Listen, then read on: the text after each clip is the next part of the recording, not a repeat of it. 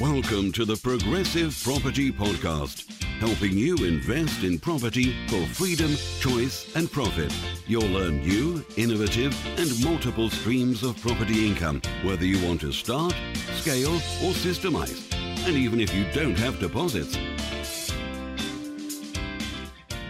Hi, I'm Peter Jones, Chartered Surveyor, author, and property investor, and this is the Progressive Property Podcast. And today I'm joined by Andy Churchill. Hi, Andy. Hi, Peter. Good to see you. Uh, good to see you, Andy. Now, Andy, I really wanted to get you onto this podcast because I think we have quite a lot in common, don't we? I think you're absolutely right. Yes, you, like me, are a chartered surveyor. I am indeed, And strangely enough, we both live in Nottingham or thereabouts. or thereabouts. Indeed. And we've been through the progressive system. Despite the fact that we're chartered surveyors and between the two of us, we've probably got 100 years worth of property experience. So there's probably a story there which we'll sort of tease out as we, as we go through. let's try and do it. So, Andy, how long have you actually been in property for? If, if you're a qualified surveyor, I'm guessing you've probably been in property all of your working life? I came to property slightly late, in actual fact. So uh, I didn't do the the normal O levels, A levels, university, go and do a job sort of thing uh, because I was, as some people call it, academically challenged. So uh, I spent a few years finding out what I didn't want to do as much as what I did want to do. Um, did a few jobs, and then somebody suggested, why don't I go into a state agency? And the more I investigated it, the more I realised I needed to get qualified, and I wanted to do commercial property rather than residential property. So the irony is not lost on me that I'm now dealing almost entirely with residential property rather than commercial property. But yes, um, even though I was slightly late into the game, uh, I've probably been doing it for you know well over 20 years now. Right. So, did you go straight into commercial property then? I you- did. yeah. Yeah. And that was in Nottingham? It was. It. I worked for Boots for a number of years, so in retail, um, so doing estate management, doing rent reviews and lease renewals, and all the little itsy bitsy things that you do in estate management, and um, and then progressed through. Uh, I used to work for Orange after that, so I was acquiring the planning and legal rights for the. Uh, the base stations for the masts that uh, you see uh, all over the country, and uh, and then it, it, I really felt it was time to get back to working in Nottingham because I was working in Birmingham uh, for a lot at, at that point, and uh, I went to work for a, a private practice, and uh, I was working a lot for doctors' surgeries. And that was quite good fun because uh, a lot of them wanted to put pharmacy implants into their surgeries. And of course, I was then on the other side of the table to Boots, and they didn't like it because I knew what they could afford to pay for their rents, and uh, and that was good fun in, in negotiating. And then it was uh, a case of a, a natural progression into setting up my own business. Okay. Let's just put that on pause for a moment Yes. because without wanting to embarrass you, I want to loop back to this academically challenged because I think that's a really interesting point. Yeah. And for our listeners who are thinking about going into property, I think that there's a misconception that you need to be academically good to do property. I, for myself, all joking aside, I'm absolutely hopeless at maths. And sometimes when we're doing masterclass and I go up onto the stage and I've got the flip chart and I start trying to do basic maths, everybody just rolls around with fits of laughter. And when I say I can't do maths, they don't really believe it. Yeah. Because they think, no, this guy's Yeah, yeah. a successful property investor, chartered surveyor, he must be able to do I can't. Yeah. It's just one of those things. Somehow or other, I managed to get enough maths into my system Yeah. to be able to progress. But Yeah. like you, I'd say I was academically challenged in that way. So, how did you actually get through that, and what difference do you think that's made to your investing career, if any? It's meant I've had to take a, a, different course. Academia is not uh, built to uh, help people who have uh, natural ability elsewhere. Okay, I- i- if you're, and a number of people who are uh, very academically capable don't have uh, common sense. They don't necessarily have the entrepreneurial capabilities or, or, or other business capabilities that you need um, to be able to go out into the, the big wide world and do property, as we as we say it, um, in in whatever form that might that might take. I think a, a, a lot of it is is common sense, and uh, a lot of people don't give um, a, a lot of credence to to common sense. And I, I think if you've got that and a lot of determination uh, which is what I think has uh, buoyed me up over, over the years, uh, I think that is probably more valuable than the academic qualifications that, that you know some people have to do to get to where they need to be. Mm, thank you. I mean, I think that's such, such an important point, but it's something we overlook so often that to be successful doesn't mean you have to be good at school. And plenty of people who aren't that good at school find they actually flourish when they go out and do stuff in the real world. That's absolutely right. Um, I, I was rubbish at school had a terrible time there. A lot of people say, "Oh, school days the best days of your life," and it was absolutely the worst for me. So mm. I have found that life has got much better mm. um, the the longer I've lived. There we are. Well, that's excellent, isn't it? Good. So, for anybody who's listening who's thinking, well, I can't do maths, I can't do property, no, no, no, you can do property. Absolutely so right. There we go. Yes. So, Andy, during this time you were building your career in commercial property, which we'll probably come back to in a moment. Uh-huh. But before we do, at some point you must have started thinking that property would be something that you would get into and be good for you. Because I know you, you own a few properties. Yes, my wife and I have got a, a small portfolio. And uh, we started that quite a long time ago, um, although most of it we've only bought very recently, I have to say. Um, uh, not surprisingly, since going through the progressive system and learning how to do it more easily. Mm. But back in the day, we bought a house with my parents, and my father thought he knew what he was doing. So he and I got in there and we stripped it out and we did all the work ourselves, and it took a long time.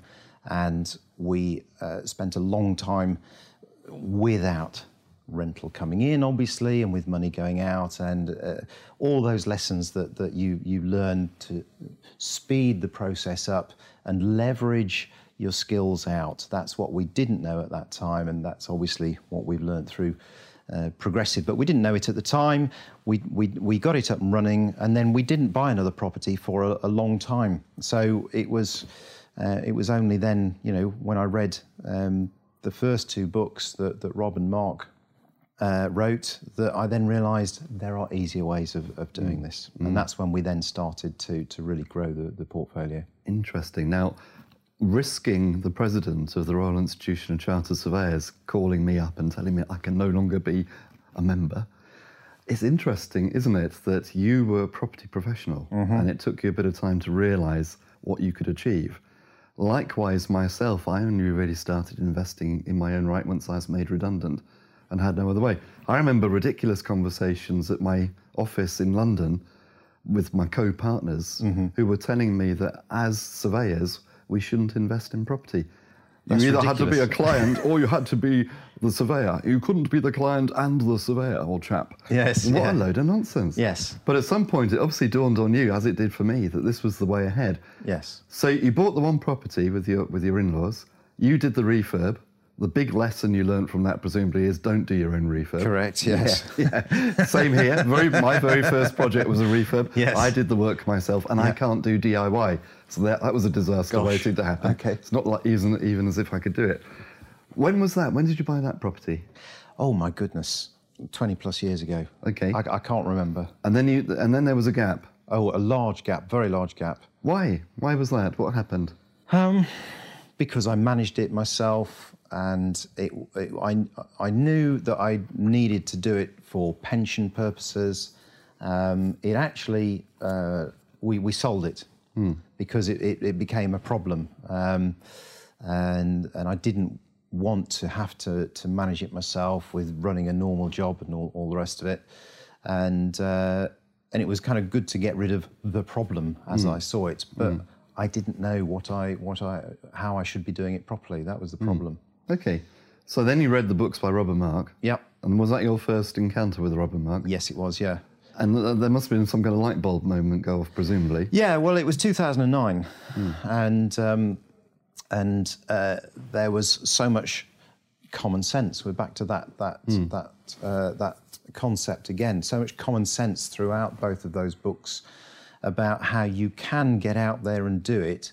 Um, all of uh, all of my sort of academic uh, qualifications, including my professional qualification, which you have as well, uh, weren't going to help me with that. I needed other knowledge and experience, mm. um, and that's by getting out there really and making lots of mistakes and and learning from other people's mistakes as mm. well. Mm. So it was after that that we then started to uh, to, to buy in earnest. Okay, so how, how did that actually show itself? What what did you do? So we remortgaged, and then we went. Your own home? Yes. Yeah, we remortgaged our own home.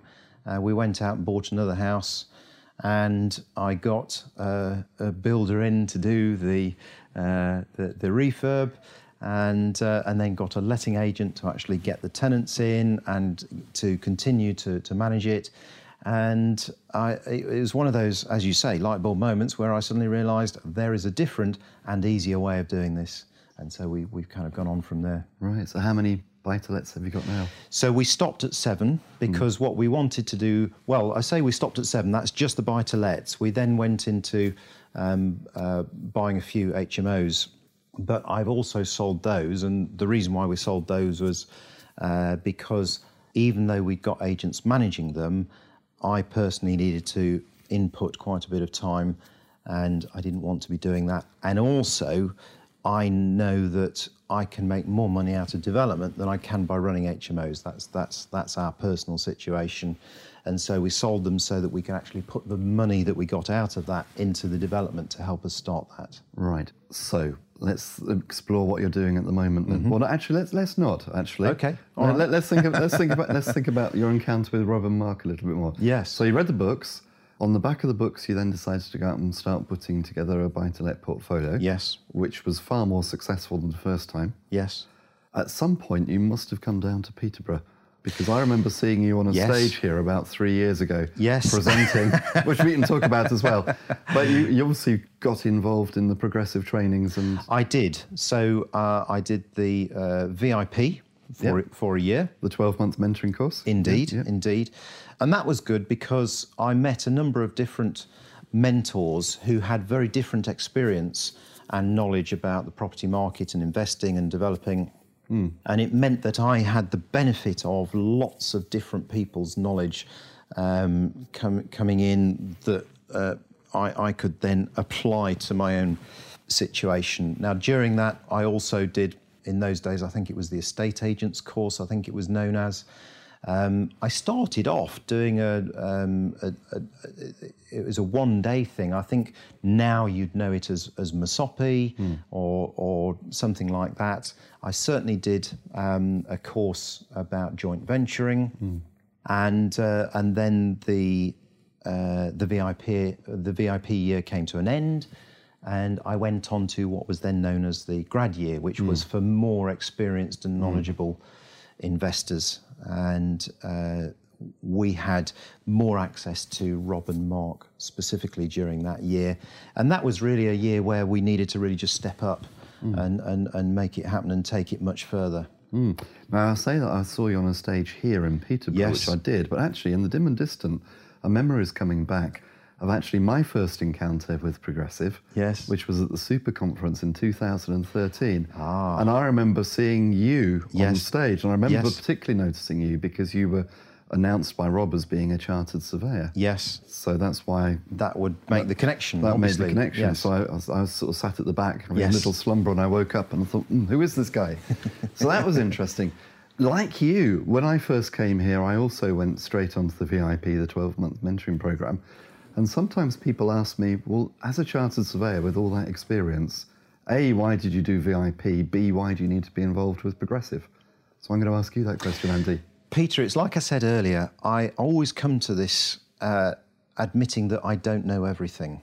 Okay, and that's why I knew that I needed to come through Progressive and gain the benefit of the knowledge that everybody here had. As a chartered surveyor, you uh, learn very specific skills that help you in a very narrow band of, of surveying. And uh, there are lots of different ways of being a chartered surveyor, as you will know. Um, I am a, a valuation surveyor. I'm a general practice valuation surveyor. So there are um, uh, other branches, if you like. Um, so there might be, you know, quantity surveyors or mineral surveyors or um, people who deal with all very different aspects of, of property. But that doesn't necessarily mean that you know how to go out there, search for a house, buy it, refurbish it, let it out, and, and all those sorts of things. And, and coming through Progressive and coming through the VIP, the grad course, the other courses that I did, um, helped me because there were people who were in the industry who weren't chartered surveyors coming out, if you like, sort of um, poacher turned gamekeeper or the other way around, whichever way you want to, to see it, that had that experience and knowledge, which a chartered surveyor just doesn't have, mm.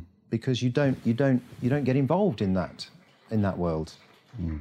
So I needed to learn that, and and it was all good and useful stuff, which meant that I could then take a step up in my investing and, and developing journey, if you like. And, and actually, now, although I have uh, the designation as a chartered surveyor, I don't do valuation work now because I'm too busy doing the, the development side. Mm. Well, we'll come on to that in a moment. But I mean, this is fascinating because when we do masterclass, I have the great honour of opening the weekend masterclass four days foundation course in property. And during the introduction, I explained to everybody that I'm a chartered surveyor and my experience in property. But the one thing which made the big difference to me, I think, four years ago when I first came across Progressive, was the understanding that it all comes down to your mindset. Mm-hmm. And as a chartered surveyor, being stuck in corporate thinking for however many years has left its mark. And it's something which I'm trying to now repair and yeah. heal it does leave you very limited in what you can do if you if you're stuck in that mindset. Yeah.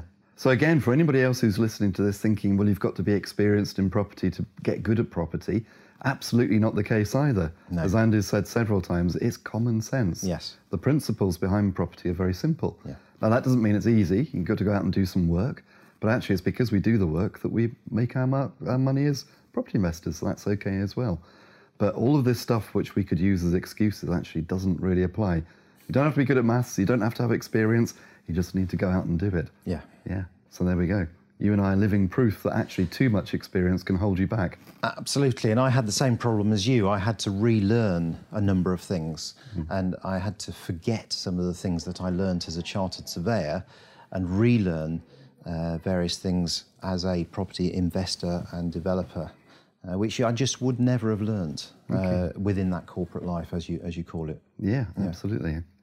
So around about 2009, you read the books. Yes. Then you went on to VIP and you started yep. getting involved in progressive. Were you still working in commercial property at that time? So uh, I was. Um, I I left uh, the day job in October 2011. Right. Did it? Did you leave it, or did it leave you? It, it got to a point where I had to leave it. Okay. Um, so so.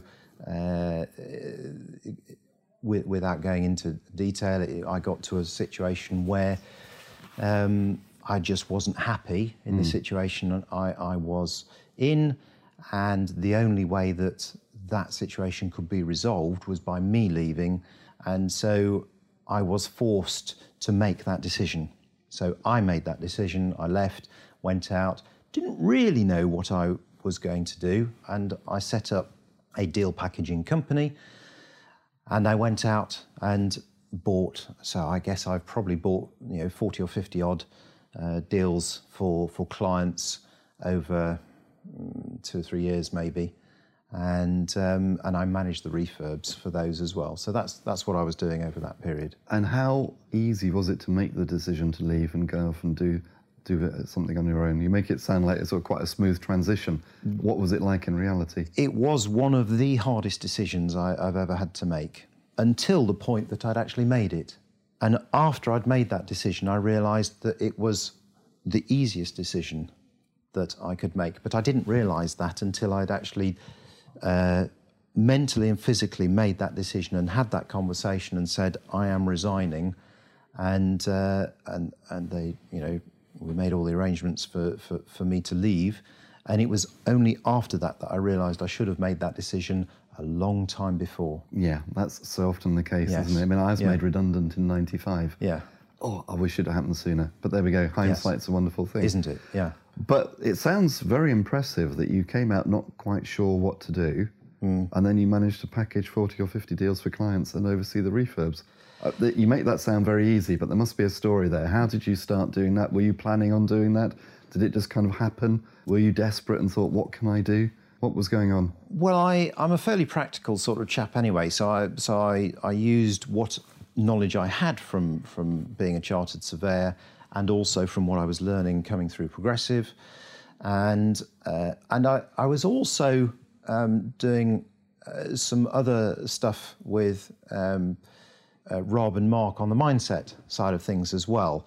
And so I realized that my mindset needed to change, and I did change it. And what happened after that was I became more determined to actually make it happen. And when you're when you're in a, a hole and you need to get out of that hole, and uh, you you kind of work around every which way you can uh, until you find the right way of getting out of that hole. And that effectively is what I, I was doing. So I had to make it happen. I had no other option but to make it happen.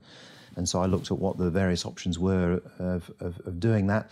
I was fortunate at one stage to find, find very early on a JV partner with whom I could work, who had more experience than I did, and I could work alongside them, and, and we had a good period of, of, of working together.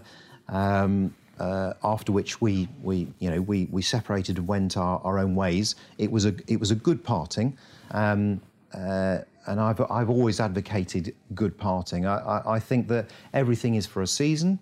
Uh, not everything is for, for forever necessarily, but if you are going to part, always try and part on, on good terms. And I've always I've always maintained that with with every um, partnership that I've, I've had.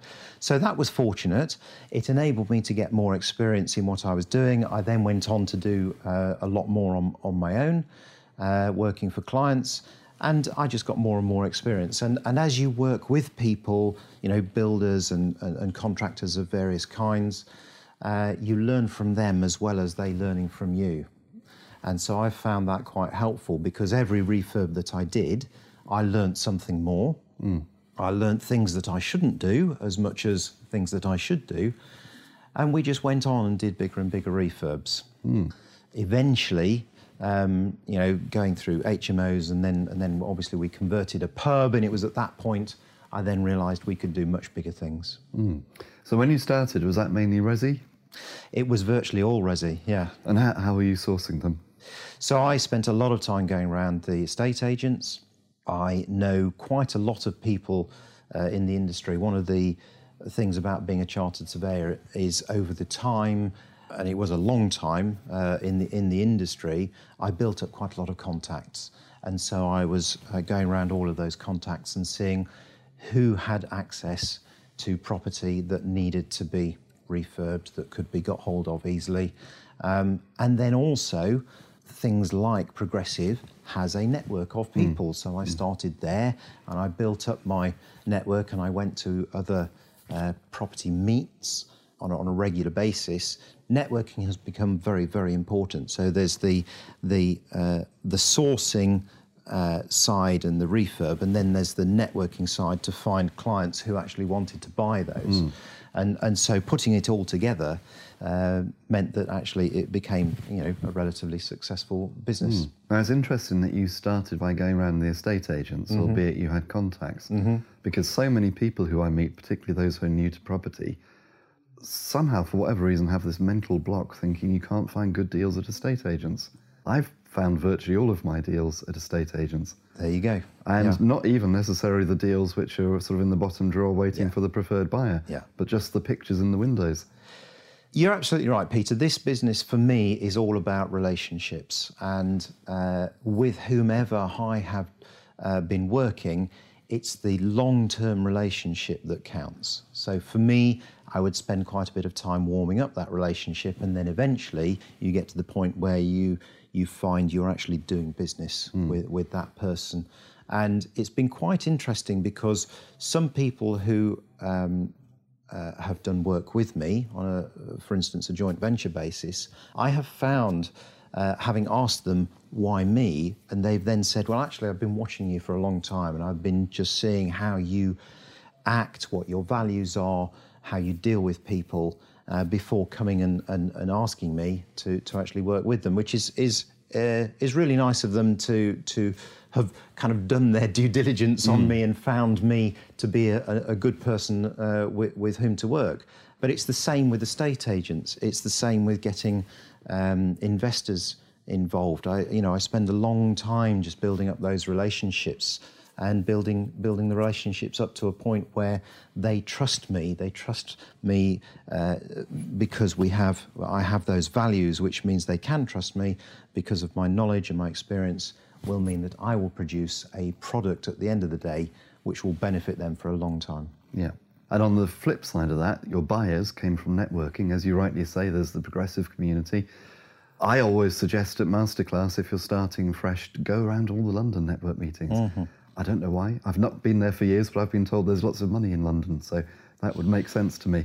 But that's essentially what you were doing. You were going around the network meetings, yes. and that's where you found your clients. Yes, absolutely right. And obviously, um, you know, in the East Midlands, Nottingham, where I am, there are a lot of networking meetings there. Uh, but I have spent a lot of time, like you, uh, down in down in London. And yes, there is a lot of money down in in London.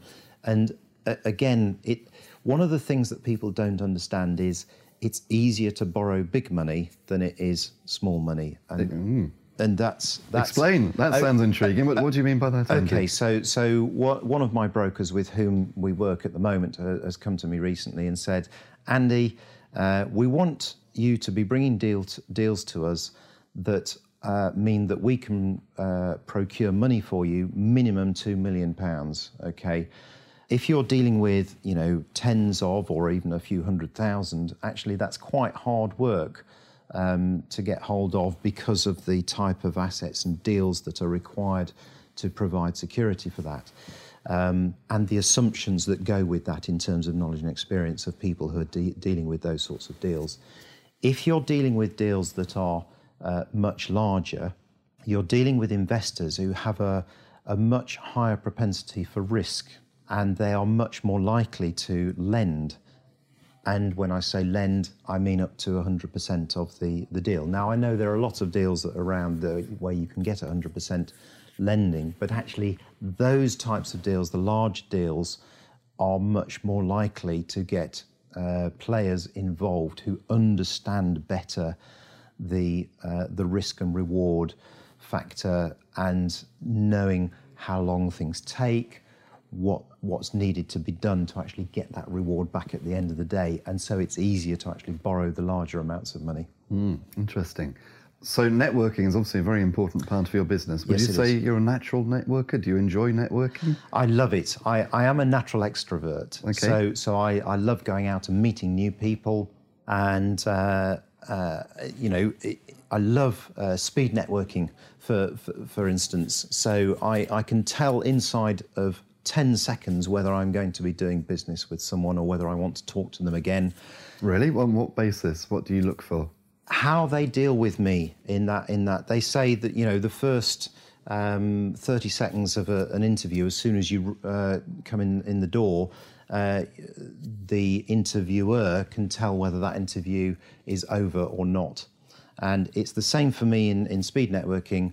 In with it, inside those first 10 seconds, it's their their demeanour and what they start with in, in saying to me, um, whether they invite me to speak first, for instance, or whether they just launch in with, with uh, their own agenda. Those, those sorts of things, there's nuances there which you only learn over time. And you, it's, it's more the sort of what's unsaid more than, the, than what is actually said. Fascinating. Yeah. So, what would be your like three top tips for anybody listening who's going to go to a network meeting, maybe for the first time? How should they project themselves? How should they carry themselves? What should they be doing?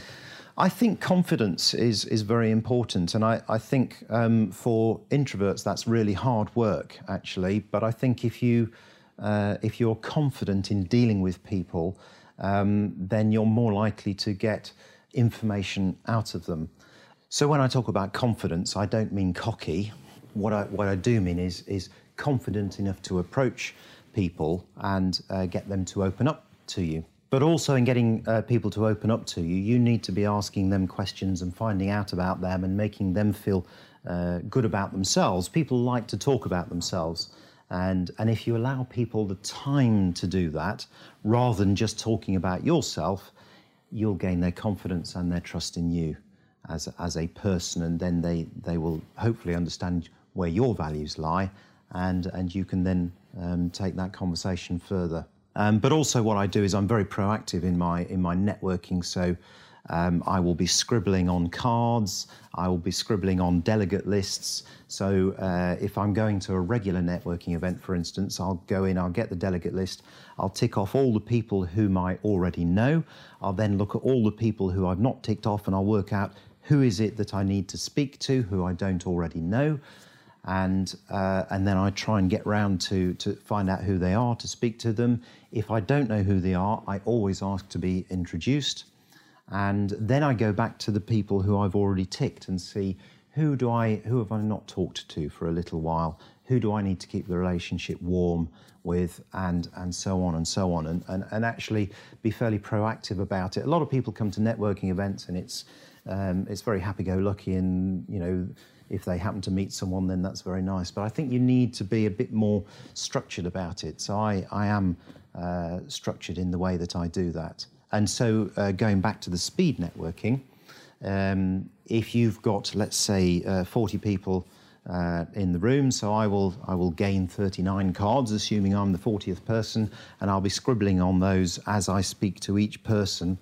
I will probably have mm, uh, maybe five cards of people with whom I would want to follow up. So it's then the uh, the coffee a few days later, isn't it? And it, it's always important once you've been networking to follow up people in, in one way or another. And that might be an email, a telephone call, and then meet for coffee and just see if that there a, a little spark that you've seen there uh, uh, of a possibility might actually be able to flower into something um, quite beneficial for you both. And I do mean both. I, I think that you know every every relationship I have, I try and see uh, if there is something where we can have a win-win mm. relationship going forward. So at the point when you follow up, do you have a deal in mind, or are you just getting together to explore to see no, not necessarily. Some, some but there's something about those five particular people yeah. that just resonate with you, and they're people you want to do business with. Yeah, yeah.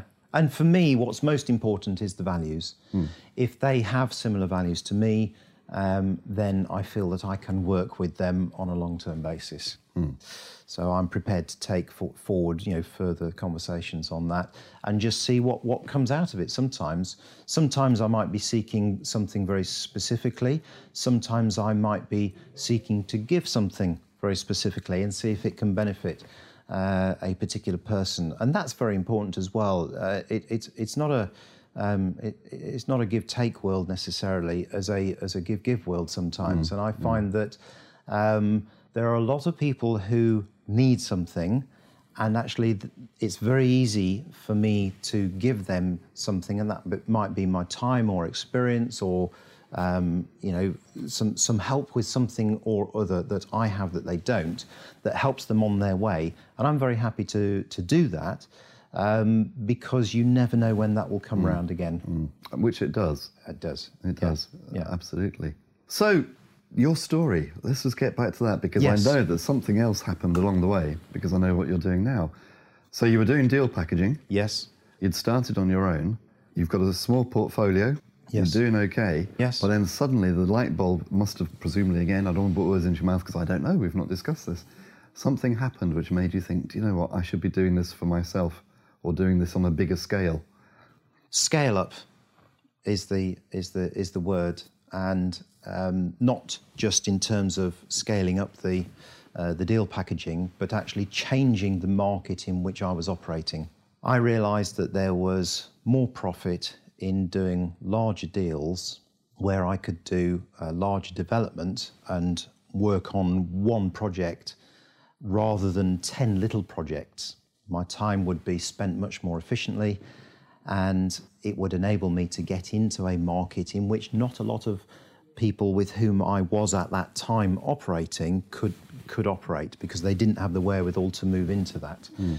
uh, market. And wherewithal, what I mean by that is is knowledge and experience and the determination to get there and do it. So um, I didn't really have any um, projects um, on the table at the time. But uh, what I did have was connections through uh, Nottingham PPN. Progressive Property Network, yes. Indeed, mm. indeed.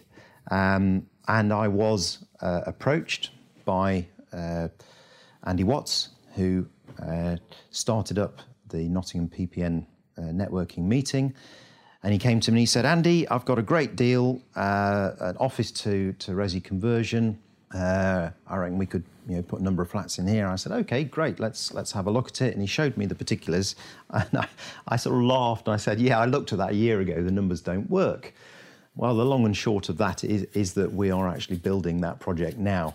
And there's obviously a story between then and now, which I know you're going to ask uh, well, me to we tell you. Well, numbers change, don't they? They do. Market They change, do. Planning But- changes. A- absolutely. Well, Or well- was it? Or was it your mindset changed? Well, uh, I did know that I needed to have another look at it, Yeah. and and the Andy and I knew separately two separate directors of the company that owned that property, and we thought, well, it's been on the market for quite a while. Why don't we go back to the directors themselves uh, rather than to the agents and have a conversation and see whether we can agree a deal?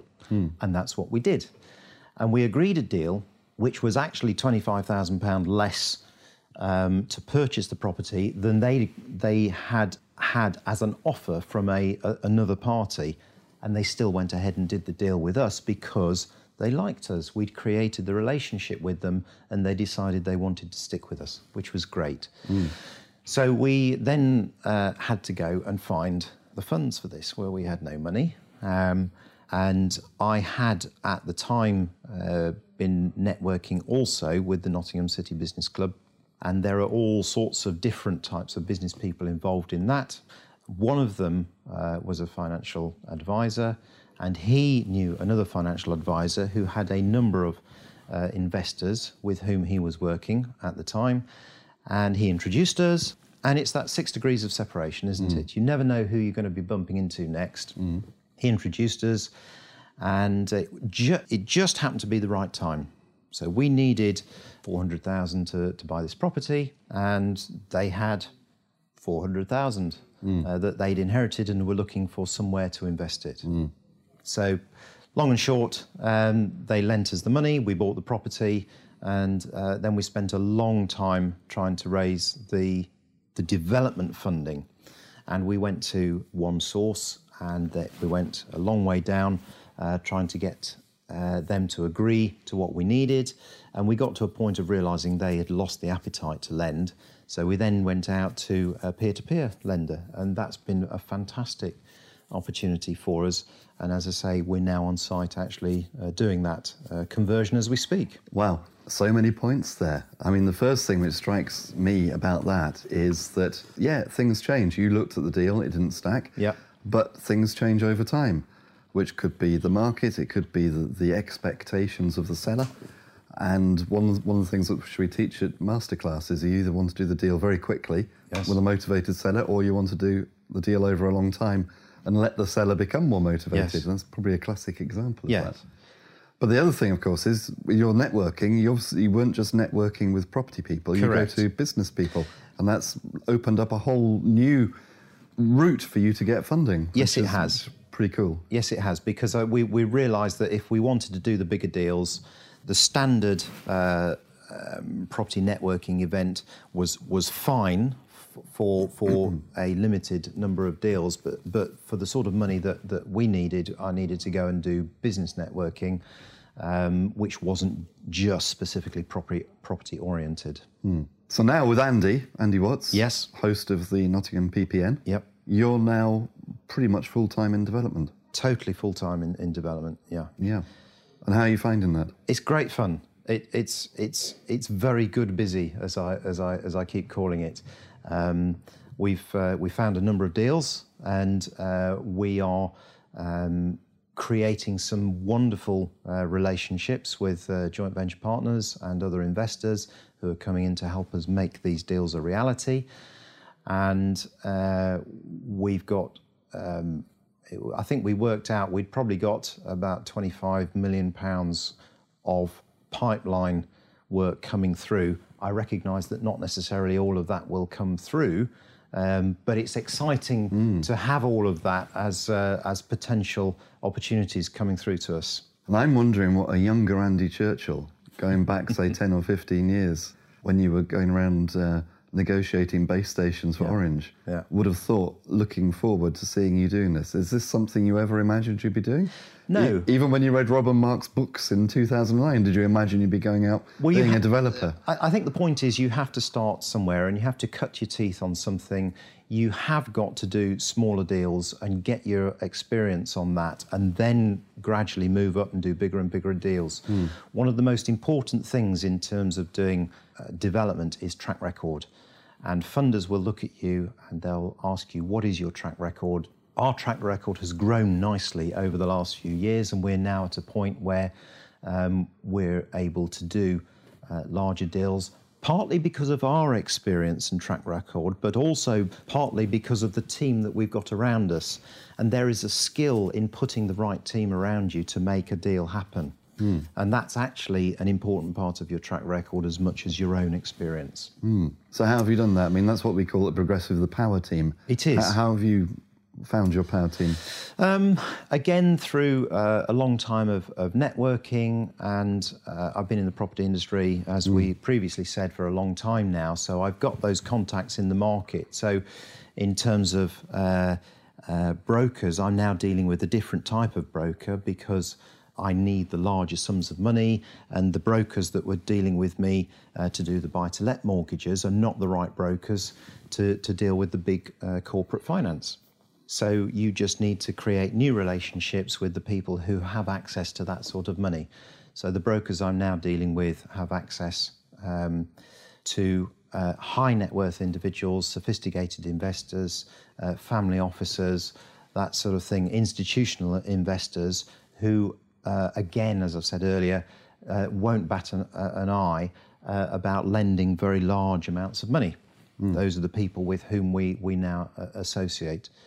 Uh, and it's just you need to move on in, in you know in, in terms of the people with whom you associate to make the new types of deals work. Sure.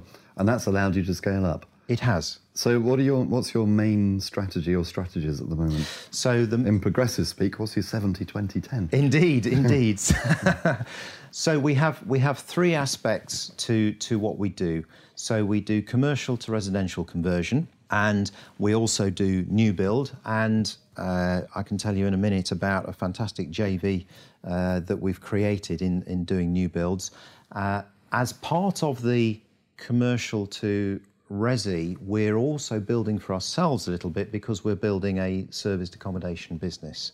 So we're acquiring, refurbing, and, and, and we prefer to try and uh, acquire and hold our own stuff, although we will be doing some what people would call rent to rent stuff as well to s- um, supplement the, uh, uh, the ability for us to be able to run the uh, serviced accommodation side of the business.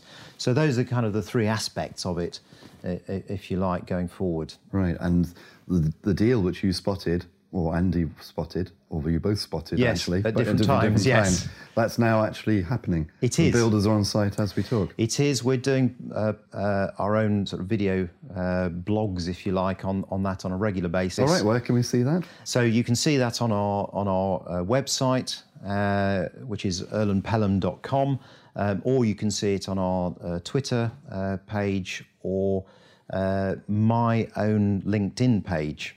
So there, there are those three outlets. Earl and Pelham.com, all one word. It is. Okay. It is. Yeah. Cool. And what is it? What, what were you? What are you actually doing? What are you It's a lovely building. It's a 150 year old Victorian building, which were the land of which was previously owned by the Duke of Newcastle, and it has a, a long, wonderful history.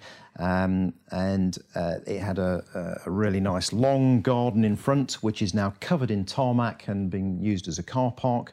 And the benefit for us, of course, is that once we've actually refurbished the property into 10 apartments, we can then go and concentrate on the car park and do a little bit of development on there as well. Sounds like a very tasty project. It's very nice, very nice. Very yeah. good. So tell us about the JV. You've tantalised us. What, tell us about the okay. JV that you're doing with the new builds. The JV. So one of the things that I needed um, to be able to step up is a contractor, and I'm not talking about your, uh, you know, your jobbing builder who will help you very nicely with your small house uh, refurb for your your buy-to-let property. We're talking about major uh, contractors here. So part of my proactive networking was to go out and find uh, a large scale contractor who would be prepared to JV with us and effectively uh, bankroll some of the uh, developments that we wanted to do.